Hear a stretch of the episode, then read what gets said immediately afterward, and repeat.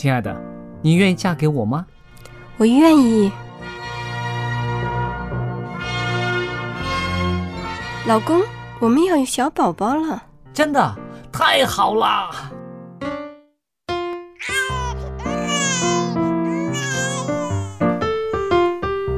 妈妈，妈妈，看我画的画，好看吗？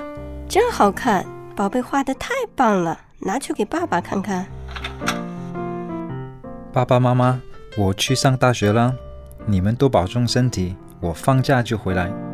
出门在外要注意安全，好好吃饭，天冷了别忘了多穿衣服。好了好了，别唠叨，给家里打电话哦。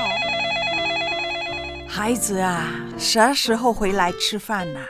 你爸想你了。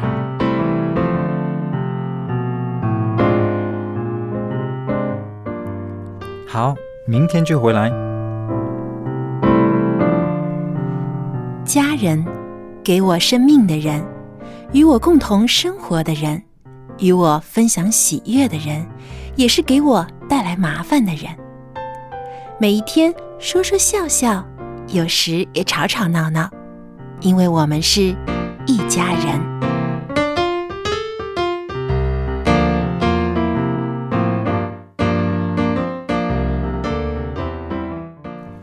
不是一家人，不进一家门。亲爱的听众朋友，非常欢迎您收听希望福音电台一家人节目，我是您的主持人小杨。今天呢，我们有一位特邀嘉宾和我们一起来做节目，就是我们的安德。嗨，大家好。相信大家已经听过安德的善恶之争，还有安德平安歌的节目。那么很高兴今天我们一家人节目呢，也能请到他和我们一起主持。当然了，很高兴在这里再跟大家一起，虽然我的普通话不是很标准，但是请你忍耐忍耐吧。那还有少不了我们的 Jerry 帅气爸爸。大家好，我是 Jerry。那么今天我们的这个录音室里面呢，请来2位男士，所以小杨的压力有点大。那今天呢，我们要特别讨论的是中秋节特辑节目，因为呢，最近就是中秋佳节了。一说到中秋佳节啊，大家一定会想到一个非常喜欢的东西——月亮啊。那还有月亮是在天上的，我们有时候餐桌上也会看到的另一个月亮是可以吃的月亮。月饼，对啦，就是月饼了。相信呢，没有人会讨厌月饼吧？可能有些人不太爱吃甜的，但现在呢，也有很多不同品种的月饼，可以适合不同人的口味。其实讨厌不讨厌很难说，但是爱不爱可以说了。你总不能在中秋节不喜欢月饼吧，但是过了中秋节以外的时间，你看着那个月饼，这不就是讨厌吗？因为平时这个月饼我们很少吃，但是到佳节的时候啊，特别不吃着好像欠了一些什么。因为这好像就是中秋节特定的食物啊，一定要吃了才使这个中秋节更圆满。对，不吃饭也吃它。那月饼呢？知道在中国啊，很多不同的地方呢，都有吃不同的月饼。那我们先来说说香港，香港人最喜欢吃什么样的月饼呢？你说现在还是以前啊？现在也有，以前也有。以前的人喜欢吃什么月饼呢？因为多黄的。对了，黄越多越好，就是蛋黄是吧？那个咸蛋黄，那个叫鸭蛋黄。而且呢，以前还喜欢吃双黄月饼，三黄、四黄，那么多有因为。是不是因为以前这个蛋黄很少吃，就是鸭蛋黄、咸蛋黄很少吃，但是再加在月饼里面？ 不是因为小而是因为那个月饼那么一大块切开来，里面只有一个蛋黄，其实天上只有一个月亮嘛。但是你一个蛋黄在月饼里面的话呢，你切开来就每个都是占很小了，不够分了。大家就老是觉得这个部分是精华所在，要抢着才能吃到。都抢着那个蛋黄部分最多的那一块月饼吃。其实有的时候啊，这个不是那个好不好吃的问题，是那个价格的问题。那黄越多，价格越贵，送礼呢那个体面越好。就是这送给人的时候又有面子。对，那现在呢？现在香港人更喜欢吃什么月饼？冰皮啦。冰皮月饼。那冰皮月饼跟普通的这个广式月饼有什么区别呢？没有烤过的。哦，它不是烤的，不是烤的，它就是放在冰箱里面冻的。对了，它的皮是因为不是用面粉做的，是用糯米粉做的，是吧？所以有的时候我都想来想去，我都想不通为什么叫月饼。它只能是中秋节吃的饼，其实应该像冰饼对呀、啊，因为是放在雪柜里面。你知道我们吃月饼就是吃蛋黄嘛，别的都不吃，就吃蛋黄。那也不是，那比如中国其他地方的，他们也不会放蛋黄在里边的，嗯，是不是啊？对，像我老家是在江苏嘛，就是中国南方。那南方地区呢，我们经常会吃一种叫酥皮月饼。也叫苏式月饼，就是从苏州开始流行出来的一种月饼。它的小小的，对，它的形状就跟广式月饼有很大的区别，因为广式月饼一般会有模子，那么四方形的一般是，对，而且广式月饼呢上面会刻字，那个模字上面已经做了图案和字样，那会写得很清楚这个月饼里面是什么馅儿的，但是广式月饼这个苏式月饼呢就不是这样的，它比较小。那么，而且呢，它上面一般不是写字，而是呢，点一个红点，或者呢，有的是点不同颜色的点，代表里面的馅儿不同啊。当然，现在也有蛋黄馅儿的。那以前呢，主要是这个是椒盐味儿的，就是有芝麻烘过的芝麻，还有呢咸的，对，有放一些咸肉还有呢就放很多的糖和猪油做的。那么现在有一些呢，也为了健康起见呢，就不会放这个咸肉和猪油，会用其他的这个叫五仁月饼，用不同的这个果仁放在里面做口感也很好，那也适合一些呢喜欢吃素的朋友。所以呢，其实不同的地方的月饼都不一样。那冰皮比起以前的那个月饼是健康多一点点了，起码没有那么大，整个吃完撑着。对，那现在呢，就有很多的这个营养学家就提出来，月饼虽然好吃，但是不太健康，因为月饼呢需要大量的糖和油去做到它的这个口感。有的人就说吃一个月饼就等于喝掉了3勺油。哇，这也有人说1块月饼就等于2碗饭，就是说你要吃1块月饼你得今天晚上少吃2碗饭，不然呢你就胖了。就好在这一年才1天中秋节。但有一些真的是月饼爱好者恨不得天天都吃月饼，甚至有些人呢把月饼当成是早餐，觉得反正是糕点类嘛，可以填饱肚子。我也会的，就是中秋节后期间的时候，之后那几天月饼太多吃不完，就拿来当早餐。其实中秋节以前已经开始卖月饼了，那个端午节完以后广告马上出来，就是你现在要买月饼买月饼，一直说到那个中秋为止。对，现在的广告效应也很厉害就好像不断的提醒人这个中秋节一定要吃月饼。但是呢，怎样吃才能既享受这个月饼的美味，但又能够使我们呢保持健康的身体，不要因为吃太多了而出现了很多的这个病症，可以吗？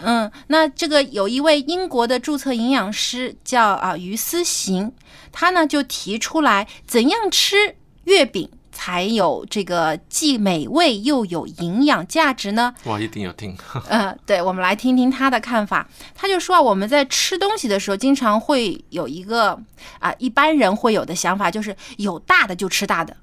对不对蛋糕有大就吃大的，不要亏了，不要吃亏了。但是在健康的前提下呢，就说要有小的吃小的，就像月饼一样。那现在市面上买的月饼有的很大，一个就将近要500克那么大一块，也有呢小小块的，就是迷你月饼，一口就能吃完的。那么最好呢是买这种小一点的月饼，多吃几个就等于大的咯。因为这个呢，你自己也要能够有一些节制，对，控制说告诉自己我只能吃1块哦。那如果是大块的，那就相当于4-5块小的了。那我只吃1块小的，既尝到了味道，但是呢又不会吃过量。那么就是说，还有呢，就是说吃冰皮月饼比吃传统的这种用油糖做成的月饼呢更加健康一些，因为它所含的这个卡路里会低很多。因为冰皮月饼呢，它是用糯米粉呢，还有加一些的馅儿做成的，它所摄取的这个里面的油脂啊、糖分啊，相对来讲呢会少一些，而且冰皮月饼呢凉一点，所以呢，有些人呢可能吃冰皮月饼吃的时候就速度会慢。不像吃传统月饼啊，一看味道很好，大口大口的吃。但冰皮月饼比较凉呢，就会慢慢的品味这个滋味，所以呢，进食的速度会减慢，也会有益于健康。那么还有就是特别注意的一些有高胆固醇啊，或者是有高血压、高血脂的人呢，就要注意了，一定要少吃。就是冰皮月饼呢，也一次呢不能超过半个。那么传统的这种大月饼啊，一次呢千万不要超过1/4，对，就是只能吃一小块啦。通常都是剩下的那3/4放在雪柜冰箱，放到明年。那其实吃月饼啊，真的是要跟人分享，因为自己一个人吃没有这个节日的气氛，也体现不出这个月饼带来的这种团圆的意义。对，所以呢，最好是跟家人啊、朋友一起分享啊，一块月饼把它切成4份或8份，每人吃一块，既有美好的寓意，代表大家是一个整体、一个圆，那又分享到了美味，但又不会吃过量。那一个人吃呢，当然有的人觉得，我一个人想吃多少吃多少，但是呢，对健康就不好了。其实一个人吃也没什么味道，你看着那么大的月饼，切了一角很麻烦。对啊，剩下的又不知道怎么办。看着就不切，就把它放回去了。对。那还有一些啊，就是很喜欢做运动啊，很注意这个身材的，特别是一些女士啦，那么可以考虑吃一些所谓的这个健康月饼。就是少盐、少油、少糖的这种素食月饼，好难吃啊！吃过了，对，那个口感就比较差一些了。但是呢，这个健康的角度来讲呢，这种呢就相对来说对身体的这个负担要少一些。而且啊，在吃月饼的时候呢，要搭配一些的这个薄荷茶，或者是这种柠檬茶，能够分解油脂的茶类。在吃的时候呢，不但使我们的这个口中啊没有太甜腻的感觉，而且呢，它也的确能够起到这种消化的作用，可以促进这个葡萄糖代谢啊更快一些。这样呢，也使得我们吃月饼的时候不会觉得吃得很撑很饱。那么其实啊，现在的这个月饼种类真的非常非常的多，那也有一些所谓的这个代糖月饼，大家有没有听说过？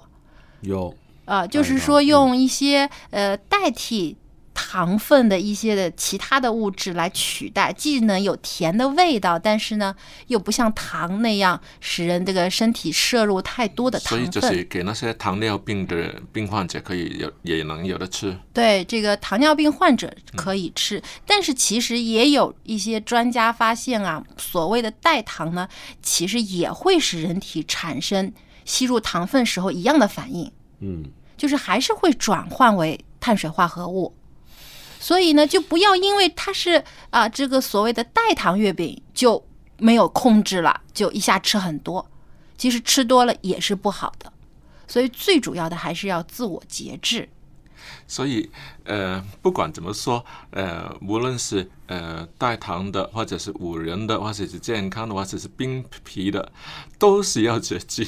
如果冰皮的不节制，你吃多了也是有问题啊。没错。所以但是一年才一次，那就我是觉得，是看重健康重要，还是看重那个节日重要呢？这个是可以有选择，但是健康是自己的嘛，你别在节气以外的时间就可以放纵别的，在端午节的时候吃粽子，在生日的时候吃蛋糕，然后在感恩节吃火鸡，每次都跟自己说，哎呀，难得我一年就吃一次，但其实这个不同的节日都有很多的这个节日的食品啊，所以刚才一个节日接着一个节日，对，没有停的，就是。所以刚才听了你那么一大通，最重要是那一句，就是不要让自己的身体负荷过重。对。才能保持健康。嗯，我们要享受美食，但是不要成为美食的奴隶了。不要想着啊，我就是这个一年吃一次，我就拼命吃。其实这样呢，没有真正的享受到这个食物的美味，反而呢还使自己的身体健康出现问题。我有一次啊，为了要吃那个巧克力，忍耐了15天，是怎么样呢？因为我要吃巧克力，我是很喜欢吃那个邪恶的东西，所以身为正义的朋友要把那个巧克力要吃掉。但是那个时候刚好是有一个 project 要赶紧在那几天完成。哦，有一个工作需要赶快完成，怕影响了那个声音，怕影响那个健康，就拼命忍着，结果忍到最后呢就一下放纵了。对啊，忍着到最后才吃的时候，突然发现那个巧克力特别好吃。因为如果平常每天都吃2口，那不觉得怎么样，不吃好像缺了些什么，但是吃了也不觉得特别满足。嗯，但是忍耐了那10几天，你然后才吃了，哇，特别好吃，连心里面有那个好像唱歌一样很享受的那种感觉。嗯，所以可能这也就是物以稀为贵吧，就是因为吃的少了，所以觉得特别的好吃。但是呢，也要在觉得它特别好吃的时候，也要克制，不要一下吃太多了。那么，其实我们刚才说的月饼呢，就有个很好的方法，就是说每次啊吃1小块，分多次吃。比如说，一天我吃1/4，明天再吃1/4，就不要一口气就把一整块给吃掉，分多次吃。你每天一个固定的时间吃1小块，你就会觉得它特别好吃。但你一口气把一整块都吃完了，可能还觉得很撑很难受，又太甜了。那就像安德说的，有的时候啊，我们节制自己，能够有一些忍耐，再去享受这个节日时候的美食的时候，就会发现它更加好吃，因为这有你忍耐的成果在里面。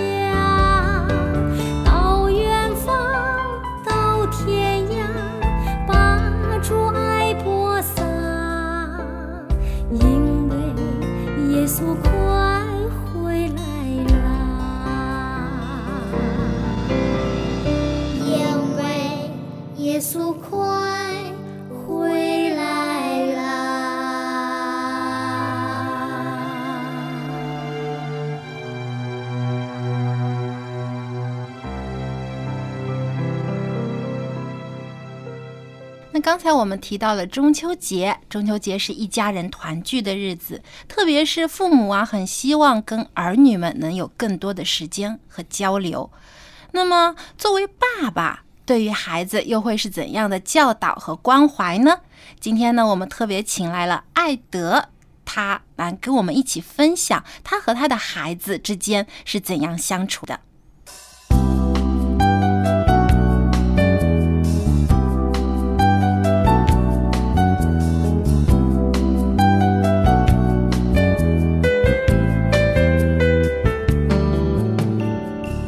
亲爱的听众朋友，现在又到了我们的亲子讨论环节了。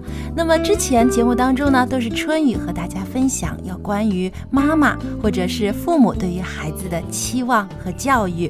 那么有一首歌大家一定都听过了，世上只有妈妈好，很多妈妈都喜欢听，孩子也爱唱。但是我相信有一位听到这个歌的时候心里会有点不舒服，那就是我们的爸爸了。相信啊，其实爸爸跟妈妈一样都非常爱自己的孩子。那么爸爸会怎样教育孩子呢？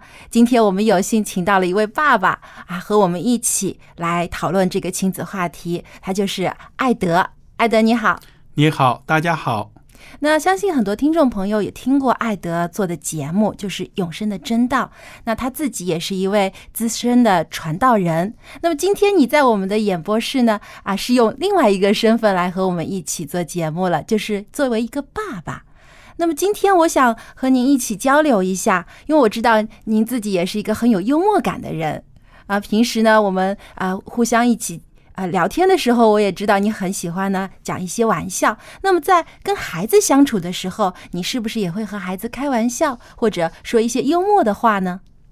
没错，我作为一个孩子的父亲，我是很享受养育他的这个过程的。我的儿子呢已经快15岁了。那么我自己本人呢，对生活是比较乐观的，我很喜欢看幽默的东西。我觉得一个人在这个世界上呢，如果能够用比较轻松的方式去对待生活很重要。大家都知道现在的生活的压力是很大的，没错。所以我想到我的孩子，他在成长的过程当中呢，就是尽量的想让他能够发现生活当中的美，生活当中的幽默。我记得我小的时候呢，对我影响最深的电影是什么呢？是哪部电影？就是卓别林演的黑白的电影，那些搞笑的，非常的让我就是说印象深刻。对，它是一种无声的幽默。对，虽然没有声音，但是他用肢体语言和他所表现出来的一些的社会现象，也让人能够深思，但是也能感到有一些幽默的地方。是的。所以我觉得那些电影呢对我影响很大。然后呢，我上学的时候也很喜欢看一些幽默呀，这些小笑话呀等等。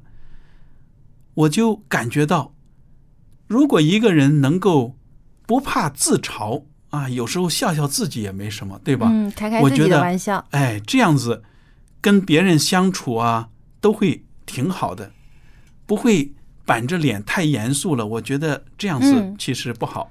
应该说大部分的孩子都非常喜欢这种有幽默感的大人，特别是作为父亲。因为在我们中国的传统的这种家庭观念当中呢，父亲是很严厉很严肃的，我们经常说是严父慈母。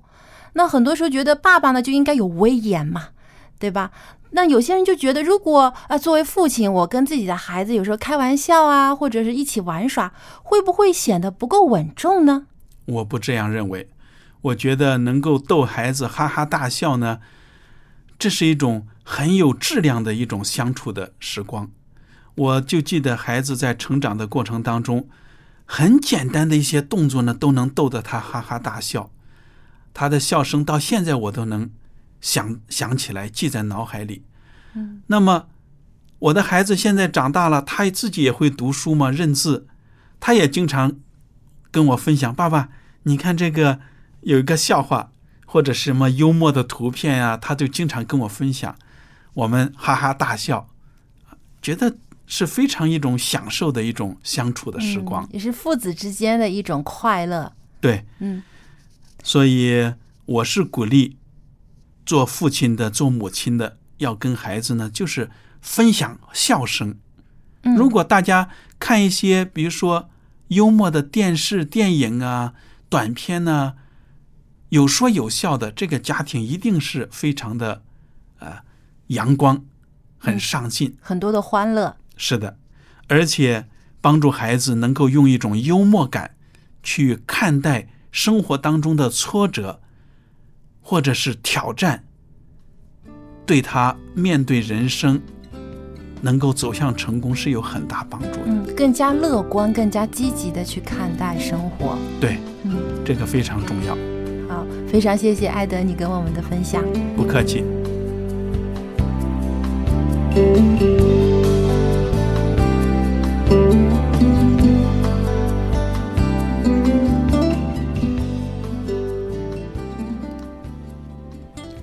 非常感谢艾德的分享。说到父亲需要幽默感，我相信就算不是父亲，作为一个男士或者作为一个丈夫，有幽默感的人更加有魅力一点，对不对？我特别想问一下我们在座的两位男士，你们觉得呢？虽然我不是父亲，但是我有幽默感，谢谢你赞赏。我知道，因为安德呢，他是一个非常有幽默感的人，特别是跟教会里面的年轻人相处的时候啊，很多年轻人都喜欢你。都是我的孩子了。那你平时会跟他们怎样交谈呢？哇，怎么交谈啊？比如说你怎样去跟年轻人发展共同话题呢？其实我自己也像一个大孩子，跟他们一起玩咯，玩他们喜欢玩的东西咯。其实当然不也是真的全喜欢他们的，有些是他们喜欢我玩的东西。所以就变成有共同话题了。就是说其实要保持一颗年轻的心，因为你也喜欢现在一些新潮的一些的这个新出来的事物，这样呢跟年轻人呢就会有更多的沟通话题可以跟他们分享。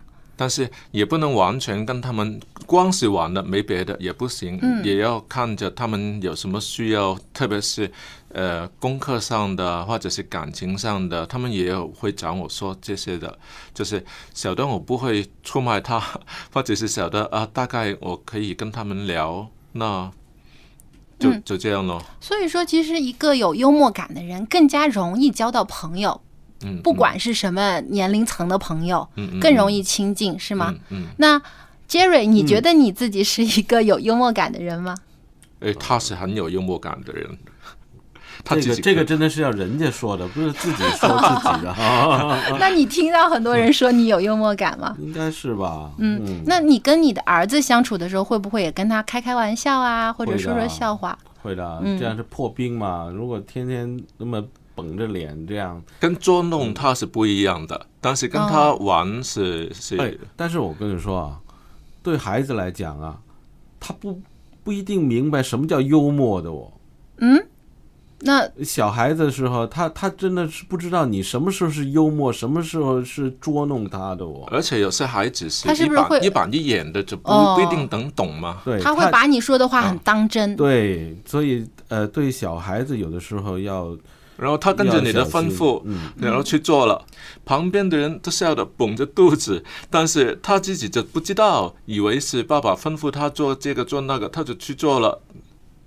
这个就有点捉弄的成分在里面了。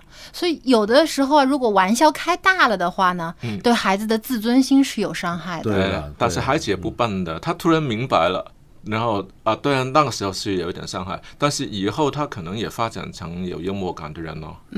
不过呢，就是爸爸在跟孩子互动的时候啊，其实也要小心。有时候有些玩笑可以开，但是如果是在公众场合的时候啊，就不能开太夸张的玩笑。但是你作为教材，如果他不经过一下，他不知道，然后就。但是如果他晓得这个不能跟同学这样子玩，这个不能跟同学这样子说话，你一板一眼的叫他，他不喜欢、不听、不明白嘛。但是他经过了一下以后，可能碰到些什么挫折啊，回过头来啊，爸爸这样子教导，我知道了。让孩子能够体谅别人的心态，这个很重要。他总是要经历过才能成长嘛。嗯，对。不过呢，我觉得有的时候啊，也要事后去跟孩子解释清楚。对，一定要解释，一定让他知道，为什么要这样做，或者为什么要这么教你。或者有的时候开玩笑，爸爸可能真的是开过头了，也要跟孩子解释道歉，那孩子心里他才会把这件事过去，不然的话也会变成孩子心里的一个伤害的。所以这个就是爸爸跟妈妈的一点点不同，趁着家里不在因为爸爸呢，不会啰里啰嗦，爸爸不会，但是妈妈会常常说吃饭了还不去洗手，然后说你不起来的话今天又要迟到了，所以老师说过不听，孩子都当耳边风就不听了。所以有的时候可能孩子啊，相反会跟爸爸更亲近一点，因为爸爸不唠叨，有时候甚至跟孩子一起闯祸犯错误哈，就像个朋友一样，比较更有亲近感。其实以前都是说严父慈母，现在好像倒过来了。不过呢，有一些这个我们说比较中国式的父亲啊，还是保留这种很威严很说教的，这个像家庭当中的大家长一样很有权威的这样的一个角色。不过现在很多年轻的一代呢，这个青年的爸爸很多也开始慢慢呢接受一些的这个西方的一些的开放思想，觉得对孩子的教育啊应该更加从朋友的角度来，是啊，这样呢能够更加亲近孩子，而且也能知道孩子真正心里想要的，能够呢去配合孩子，而不是呢把家长想要的硬加在孩子身上。有一次去爬山，有一个小女孩，她跟朋友一起玩，就是爸爸妈妈在后面看着了。结果她要攀那个岩石什么的，每个人都攀上去了，就是她受伤了。然后明明跟朋友玩得很开心了，但是她受伤了以后呢，谁都不要，就要爸爸抱着。因为爸爸比较有威严，然后就是比较有威严，特别在自己受伤的时候啊，然后妈妈抱着也不行，一定要爸爸抱着，因为爸爸更有安全感。对，所以呢，爸爸呢真的是，无论是严厉的爸爸，还是像朋友一样的爸爸，他们都能给孩子有一种很有保护感、很有安全感的这样的一个像大山一样的一个存在。所以呢，希望我们天下的父亲也特别在中秋节的时候呢，能跟你的孩子一起开开心心过节，全家人呢能够有欢乐的气氛。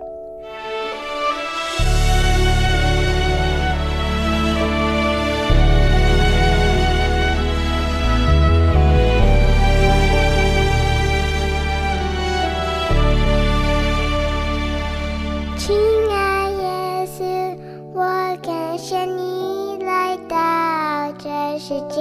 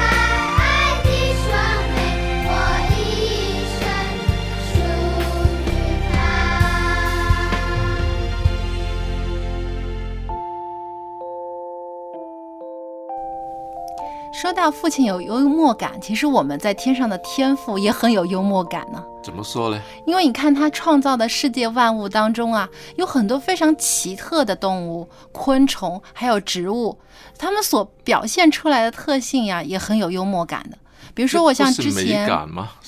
哎，是幽默感，同时也有一些的幽默感，像有一次我看到啊，很多的这个蝴蝶摄影师啊，拍了很多组的蝴蝶，结果发现这个蝴蝶身上的图文啊，竟然是英文字母，而且呢，拼出来的话呢，就是一句祝福的话啊，还可以拼出来，对，把字母全都拼出来的话，就是 love peace， 就是这些啊，爱啊，和平啊，其实这也是上帝向我们传达的一个信息，希望我们呢，有更多的爱，有更多的关怀，这也是他对我们所表达出来的爱。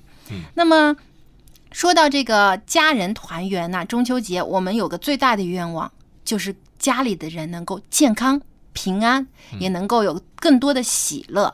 那说到健康啊，其实特别是我们的老人家啦，对不对？我们的长者是我们最重点关心的对象，就是他们的健康问题。那很多老人就会发现啊，自己呢其他都没问题，就是晚上睡觉睡得不好，经常会觉得自己失眠了。那老人家本来这个睡眠时间就比较短，那又加上失眠，肯定是精神状态就不太好了。那么到底怎样衡量自己是否失眠呢？到底需要多少的睡眠才够呢？我们接下来呢，有请蔡博士和我们分享一下。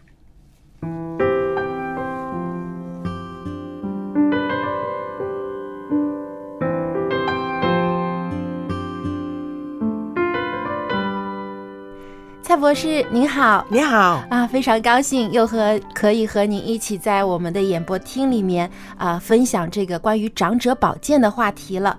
那么最近啊，我也经常跟我的这个外婆聊天的时候啊，她就跟我说，她有时候睡觉老是睡不好，因为啊晚上呢2-3点钟就醒了，就睡不着了。她怀疑自己是不是失眠了，有没有需要去开这个安眠药吃呢？哦，原来是这个问题。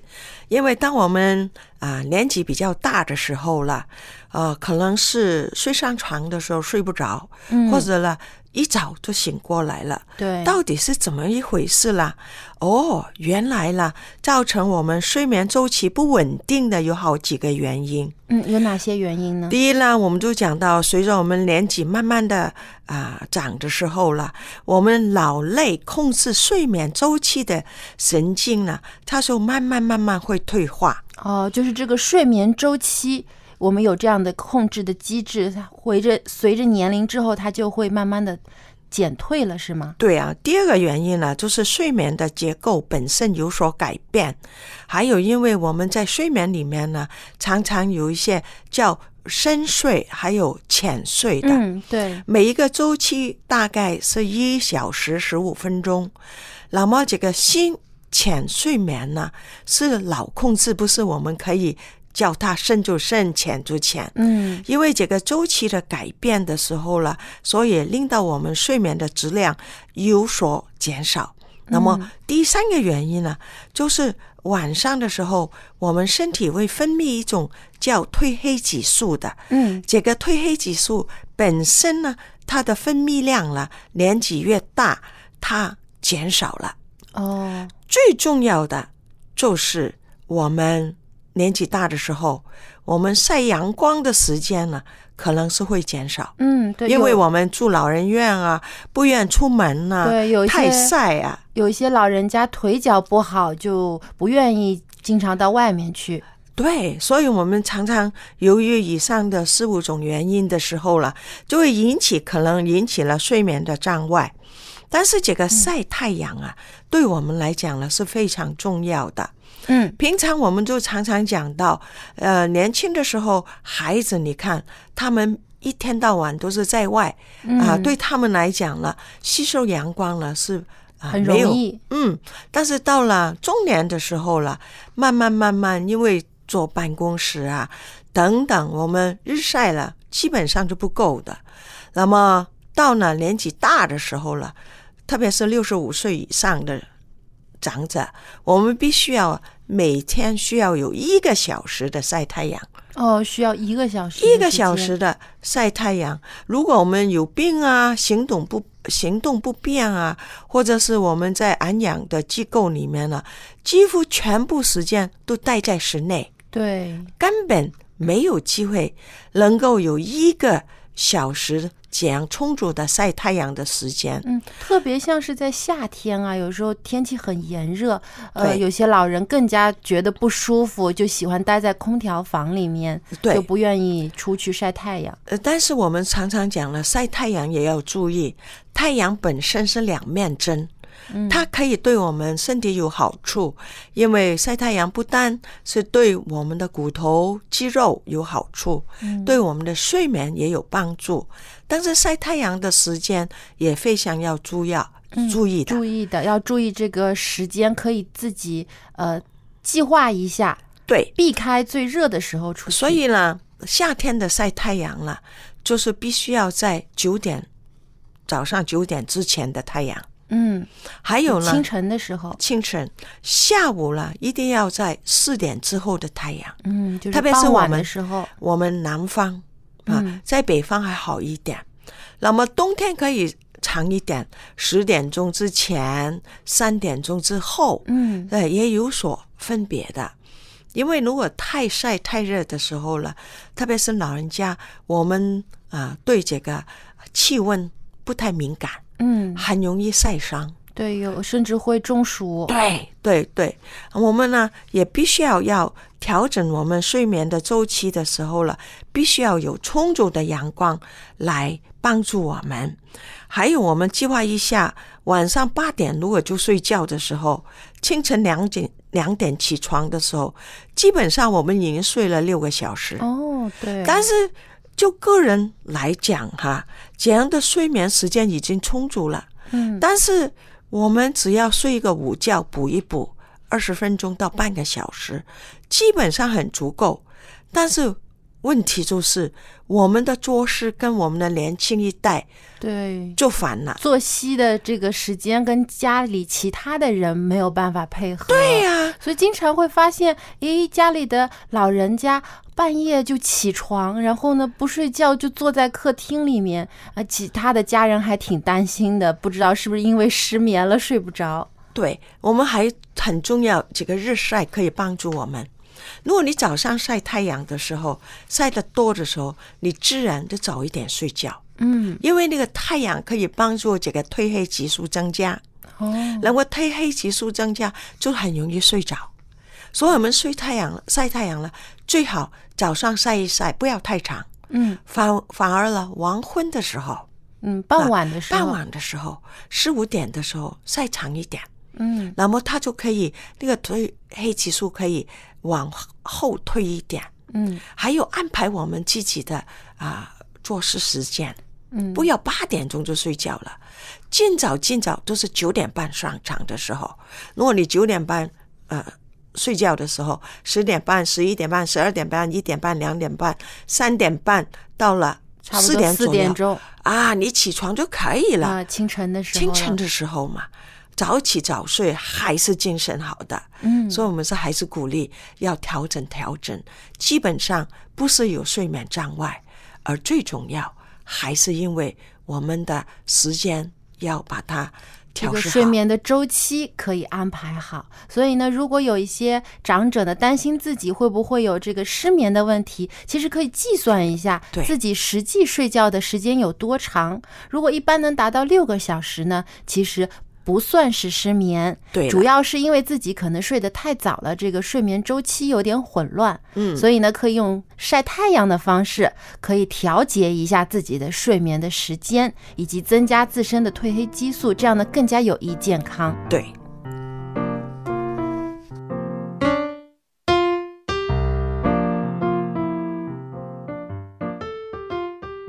其实说到失眠呐、不仅老人家有这个问题，很多的这个现在的在工作的这些上班族啊，也有这个问题。谢谢你，你就知道我不是老人家，但是也有失眠的工作上班族。嗯，安德就遇到这样的问题哈。啊，真是一言难尽啊！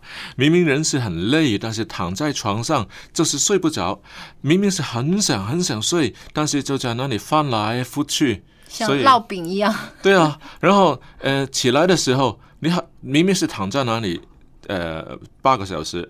应该是没有了，但是你好像是在那里劳动了8个小时，并不是休息了8个小时。所以即使躺着，但是睡不着的话呢，比自己起来做运动还累哈。但是如果你真的起来做一下运动的话了，可能就能睡着了。所以这个其实是治疗失眠的一个方法，就是当你觉得自己睡不着的时候，不如就起来去做一下运动，消耗一下体力，是不是会让人更加容易疲倦，然后进入睡眠呢？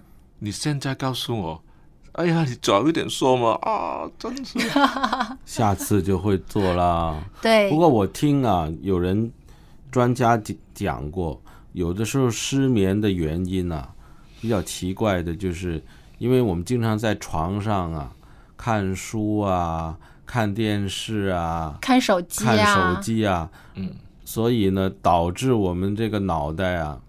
把这个床这个位置啊忘记了，这个是要休息的地方，所以呢，一坐上去呢，又要看书了，去书又要看恐怖电影，看电视了，又要看手机了，所以他们有人建议就是这些东西不要在床上做，看书不要坐在床上看书，你要就是看完书了。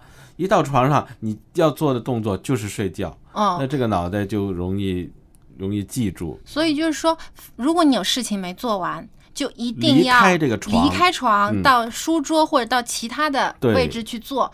床只是用来休息的地方，对，就上床以后就不要再做其他的事情了，没错了。这样的话呢，大脑就记住这是一个休息的地方，我一上床就进入这个休息的状态了，比较快，容易进入休息的状态。其实说是容易哦，但是做也很难哦。对啊，因为现在的人啊，真的离不开，特别手机。我也有这个问题，就是明明已经到睡觉的时间了，但上床之后呢，还要手里拿着手机看半个小时，才肯不舍得放下来。你就先看半个小时，然后再上床。这又不一样哦，这又不一样。有的就是觉得好像我是让自己能够啊有助睡眠，让自己看一看啊，一会儿困了就能睡着了。就把那个充电的那个放远一点，你在哪里充电，就在哪里处理。所以我也是听，以前我也是听啊，睡觉之前看书啊，容易睡眠。后来最近我才听到，尽量不要这样做。看书可以跑到书房里去，不要在床旁边放一个桌子也行，放个椅子坐在那里看，不要坐在床上看。特别还有一些年轻人啊，喜欢躺着看手机，甚至现在有发明一些什么这种夹手机的夹子啊、懒人夹啊，这把手机夹在上头就这么躺着看。其实这样一个对眼睛非常不好，第二个呢，其实也对我们的睡眠很不好，因为它的这个荧光啊，一直照在自己的眼睛上面啊，对大脑也有一些刺激的。先提声明，我是无辜的，以上说的我都没有做，我有做过，我要改。所以呢，如果有这样问题的年轻朋友呢，也要跟小杨一样，我们赶快要把这个坏习惯改掉，以后上床以后就是睡觉了，不可以再看手机了。好。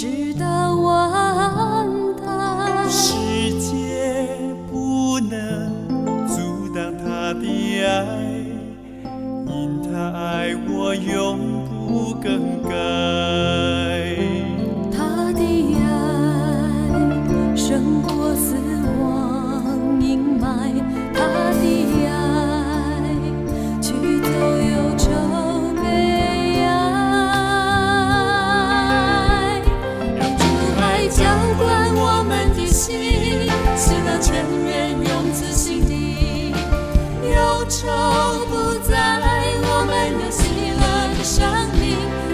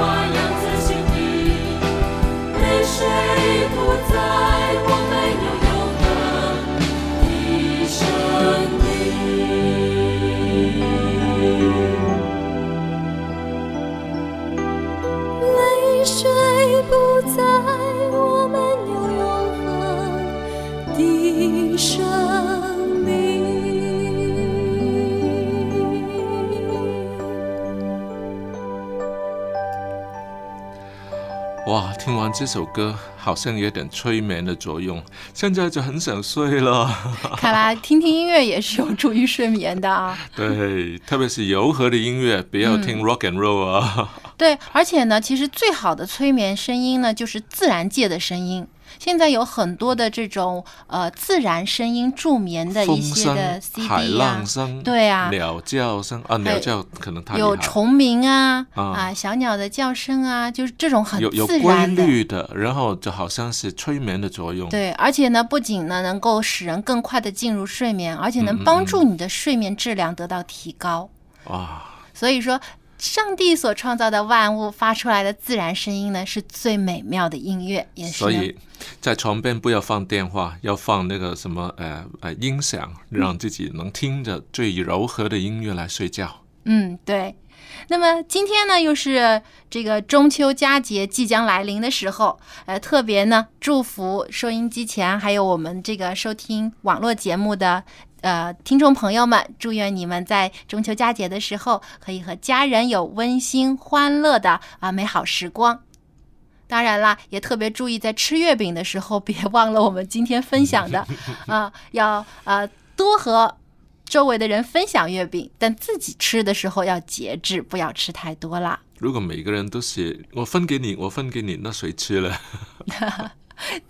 分的最多的那个人就吃的最多了啊！那当然希望大家也是能够为了健康的考虑能够节制，这样呢这才能体现出中秋佳节的真正意义，就是家人团聚彼此祝福，而不只是为了吃月饼。中秋节也可以吃多点水果也可以嘛。嗯，对，现在的中秋佳节的时候水果也比较多的，对，但也不能吃太多了，因为水果太多糖分超标也是对身体不好了。就像我们刚才说的，要节制嘛，对不对？再好的东西也要节制，不能猛吃，别为了看月亮不睡觉哦。对，也希望呢这个看完月亮就早点休息了啊，也要注意有好的睡眠，保持第二天的精神状态。所以呢希望各位听众朋友你们都有一个快乐的中秋节，也希望你们能有健康的身体，有更加爱上帝爱人的心，愿上帝的爱与你们同在。我们今天节目就到这里了，如果你喜欢一家人节目或者对我们的节目有任何的建议，欢迎来信告诉我们，我们的电邮地址是 lamb@vohc.cn， 欢迎您随时来信联系我们。在下期节目当中我们还有更精彩的内容要和您分享，欢迎您届时收听，我们下期节目再见，拜拜，拜拜。